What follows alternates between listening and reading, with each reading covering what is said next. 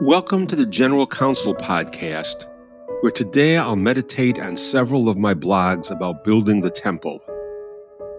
My name is Tim Harner. I am a Christian author and apologist, a graduate of Houghton College and of Harvard Law School, where I was an editor of the Harvard Law Review. I post my latest thoughts regularly on my website, timharner.com. For this podcast, please reflect on the questions Why is it ironic that the Apostle Paul's last memory of the temple in Jerusalem was of being kicked out because he was falsely accused of bringing a non Jew into the temple? Why did Paul teach Jews and non Jews that Jesus himself is our peace, who has made the two groups one and has destroyed the barrier the dividing wall of hostility between Jews and non Jews. Why did Peter teach that Jesus is the living stone that is the cornerstone of the new temple? Why did Peter teach that we are like living stones who are being built into a spiritual house, a temple of the Spirit? How can this spiritual temple overcome the combined powers of money, religion, and kingdoms. Why won't there be a physical temple in the ideal New Jerusalem that is being built by the Word of God? And now, as I talk, let's pray that the Lord will let the words of my mouth and the meditations of our hearts be pleasing in the sight of the Lord our God, who is our strength and our Redeemer. Building the temple, Paul. Paul rejected the physical temple built by Herod the Great with the power of money, the power of religion, and the power of the kingdoms of the world. Instead, Paul taught all people to love the spiritual temple built with the teachings of Moses, David, Isaiah, and Jesus. Emperor Nero beheaded the Apostle Paul in Rome about five years before the Romans destroyed the temple in Jerusalem.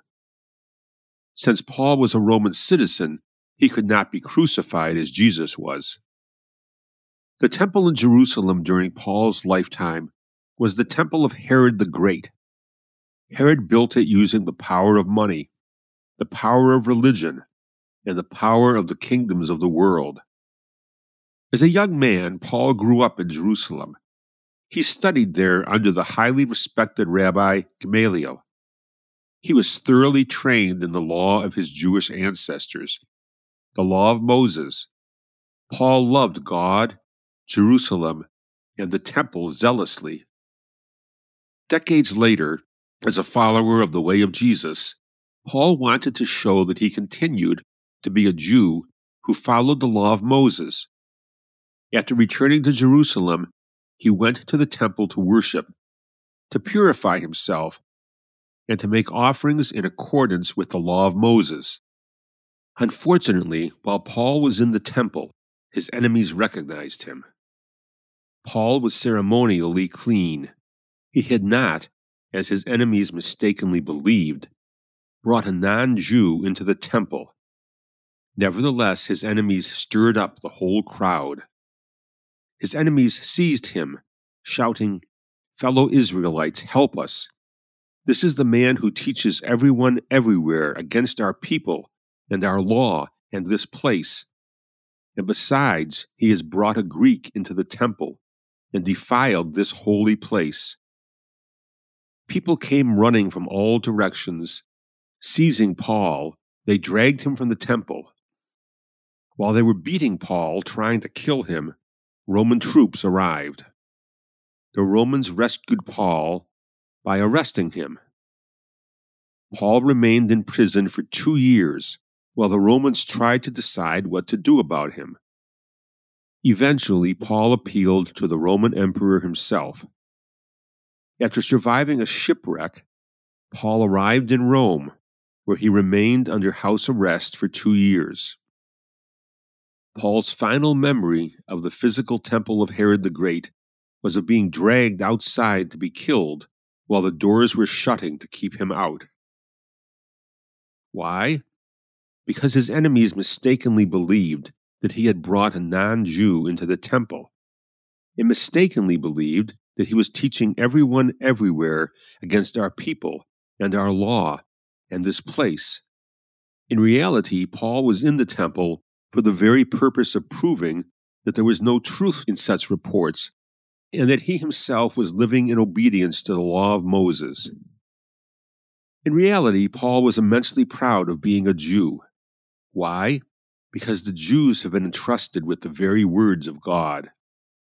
Despite his final memory of being beaten and cast out of the physical temple of Herod the Great, or perhaps because of this final memory of the physical temple, Paul drew upon his love for the temple to teach both Jews and non Jews what it means to love the Lord our God with all our heart, and with all our soul, and with all our strength.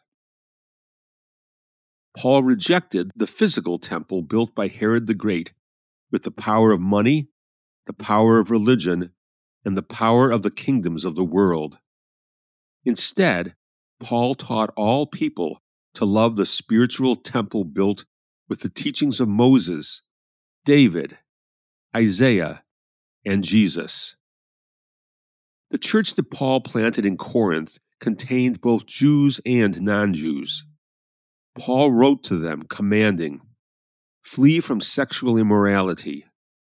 All other sins a person commits are outside the body, but whoever sins sexually sins against their own body. Do you not know that your bodies are temples of the Holy Spirit, who is in you, whom you have received from God? You are not your own, you were bought at a price. Therefore, honor God with your bodies. Individually, each of us is God's temple. Why? Because God's Spirit dwells in each of us. Collectively, we are God's temple. Why? Because God's Spirit dwells in our midst. Years later, while under house arrest in Rome, Paul was still urging Jews and non Jews to build this new spiritual temple. The church in Ephesus contained both Jews and non Jews. Paul was the first one to teach them about receiving the Spirit of God. When Paul wrote to God's holy people in Ephesus, he commanded them to end the hostility between Jews and non Jews. Why? Because Jesus himself is our peace, who has made the two groups one and has destroyed the barrier the dividing wall of hostility between Jews and non Jews. Jesus himself is the chief cornerstone of the household of Jews and non Jews that God's people are building. In the way of Jesus that fulfills the law of Moses and the prophets, this whole building is joined together and rises to become a holy temple. In the way of Jesus that fulfills the law of Moses and the prophets, we are being built together to become a dwelling in which God lives by his Spirit. God's Spirit lives in each of us individually, and in all of us collectively, who love the Lord our God with all our heart, and with all our soul, and with all our strength. God's Spirit grows fruit that destroys barriers and breaks down hostility between Jews and non Jews, rich and poor, males and females. What are these fruit of God's Spirit that overcome all kinds of barriers and hostilities?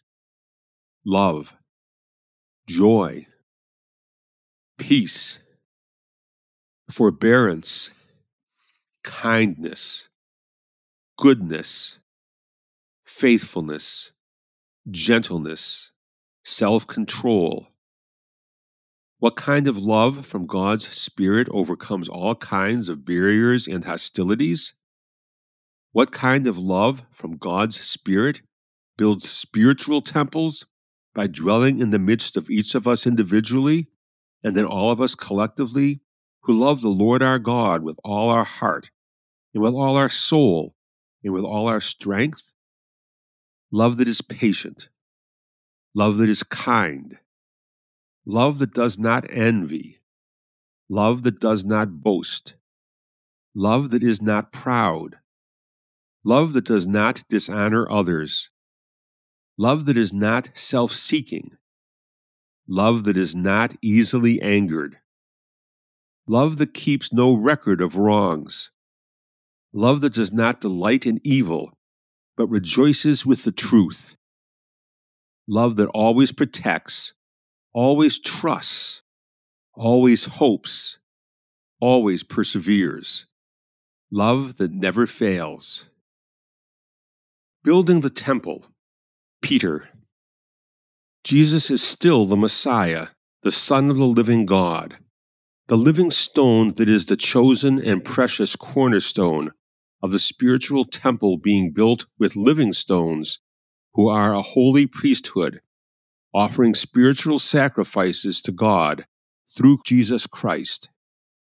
This temple is still being built on the living stone, Jesus.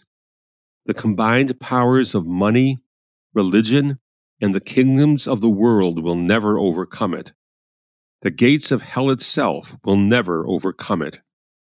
When Jesus was leaving the temple, a few days before his crucifixion, his disciples came up to him to call his attention to its buildings. One of them said, Look, teacher, what massive stones, what magnificent buildings. Jesus accurately foretold the destruction of the temple by the Romans 40 years later and the great revolt by the Jews against the Roman Empire in 70 of the Common Era. Do you see all these great buildings? replied Jesus. Not one stone here will be left on another. Every one will be thrown down. Decades later, after the Romans destroyed the physical temple, Peter taught us that a temple should not be built from massive stones. A temple should be built from living stones. The cornerstone of this temple is the living stone, Jesus. All those who come to Jesus become like living stones who are being built into a spiritual house, a temple of the Spirit. All those who come to the living stone, Jesus, are being built into this temple of the Spirit to be a holy priesthood, offering spiritual sacrifices acceptable to God through Jesus Christ. This spiritual temple of living stones will succeed where the physical temple of massive stones failed. Unlike the physical temple built by Herod the Great with massive stones, this spiritual temple built by Jesus with living stones will never be overcome, not even by the combined powers of money, religion, and the kingdoms of this world as embodied in the Roman Empire. Unlike the physical temple built by Herod the Great with massive stones, this spiritual temple built by Jesus with living stones will never be overcome, not even by hell itself. Peter learned this truth from the lips of Jesus himself. When Peter declared that Jesus is the Messiah, the Son of the living God, Jesus praised him, saying, Blessed are you, Simon, son of Jonah, for this was not revealed to you by flesh and blood, but by my Father in heaven. And I tell you that you are Peter, which in Greek means rock, and on this rock I will build my church, and the gates of hell will not overcome it. In the 21st century, Jesus is still the Messiah, the Son of the living God, the living stone that is the chosen and precious cornerstone of the spiritual temple being built with living stones. In the 21st century, this temple is still being built on the living stone, Jesus. The combined powers of money, religion, and the kingdoms of the world will never overcome it. The gates of hell itself will never overcome it building the temple, the Word. In the book of Revelation, John envisioned a new heaven and a new earth, for the first heaven and the first earth had passed away. Part of the first earth that had passed away was the first Jerusalem and the temple built by Herod the Great, using the power of money, the power of religion, and the power of the kingdoms of the world. In the holy city, the New Jerusalem coming down out of heaven from God, John did not envision a physical temple in the city. Why? Because the Lord God Almighty and the Lamb are its temple. In the book of Revelation, John envisioned a new heaven and a new earth. For the first heaven and the first earth had passed away. Part of the first earth that had passed away was the first Jerusalem and the temple built by Herod the Great, using the power of money, the power of religion, and the power of the kingdoms of the world. In the holy city, the New Jerusalem coming down out of heaven from God, John did not envision a physical temple in the city. Why? Because the Lord God Almighty and the Lamb are its temple. In Revelation, the Lamb refers to Jesus. John heard a loud voice saying, Look, God's dwelling place is now among the people, and he will dwell with them. They will be his people, and God Himself will be with them and be their God. He will wipe every tear from their eyes. There will be no more death, or mourning, or crying, or pain, for the old order of things has passed away. How did this wonderful new heaven and new earth come to be? The Word of God. John began his gospel by revealing to us In the beginning was the Word, and the Word was with God, and the Word was God. This Word is the light of all humanity. This light shines in the darkness, and the darkness has not overcome it. This Word became flesh and dwelt among us as Jesus.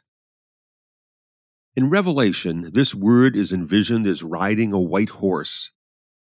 This rider is called faithful and true with justice he judges and wages war. His eyes are like blazing fire, and on his head are many crowns. He is dressed in a robe dipped in blood, and his name is the Word of God. The way that you perceive and understand this vision of the Word of God judging and waging war is a Rorschach test of your heart, soul, and mind. In a Rorschach test by a psychologist, you are shown patterns of ink blots. Your understandings and perceptions that arise by studying the ink blots reveal what is in your heart, soul, and mind. In this Rorschach test by the Word, your perceptions and understandings that arise by studying John's visions and revelation reveal what is in your heart, soul, and mind. If your heart is full of hatred and violence, you will flunk this Rorschach test by the word when you read and interpret the many visions and revelation. You will have eyes that don't see and ears that don't hear. You will be ever seeing and not perceiving. You will be ever hearing and not understanding. The calluses on your hardened heart will be revealed. For example, if your heart is full of hatred and violence, you will mistakenly perceive, understand, and conclude that the word wages war using the power of knives, guns, tanks, and nukes.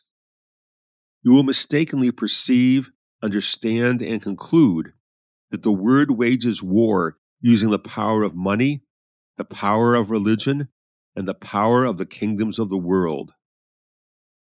But these kinds of wars, waged by using the power of knives, guns, tanks, and nukes, are part of the old heaven and old earth that are passing away. These kinds of wars, waged by using the power of money, the power of religion, and the power of the kingdoms of the world, are part of the old heaven and old earth that are passing away. These are the kinds of wars that the Word of God, Jesus, rejected in his Sermon on the Mount when he taught us to turn the other cheek, to love our enemies, and to pray for those who persecute us.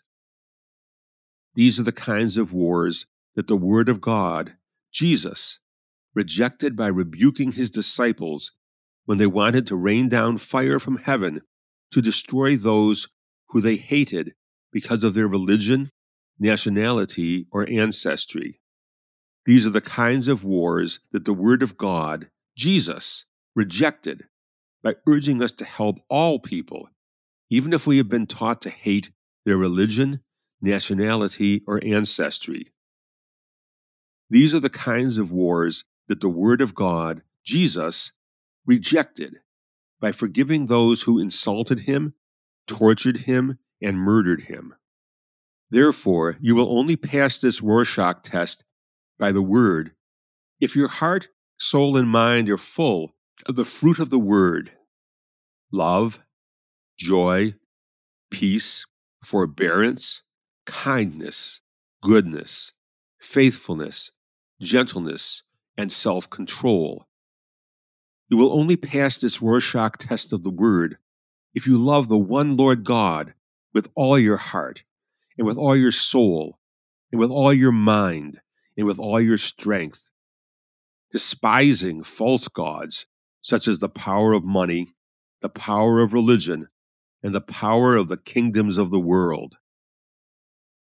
Those of us who love the one Lord God will be in the armies of heaven, following the word, riding on white horses, and dressed in fine linen, white and clean. Fine linen stands for the righteous acts of God's people. We will light the new heavens and the new earth with our good deeds, not by might, nor by power, but by the Spirit of the Word. We will heal humanity. No longer will there be any curse. Why? Because the Lord God Almighty and the Lamb are our temple. We will serve the one Lord God. We will see his face. His name will be on our foreheads. There will be no more night. We will not need the light of a lamp or the light of the sun, for the one Lord God will give us light, and we will reign for ever and ever. Let there be light.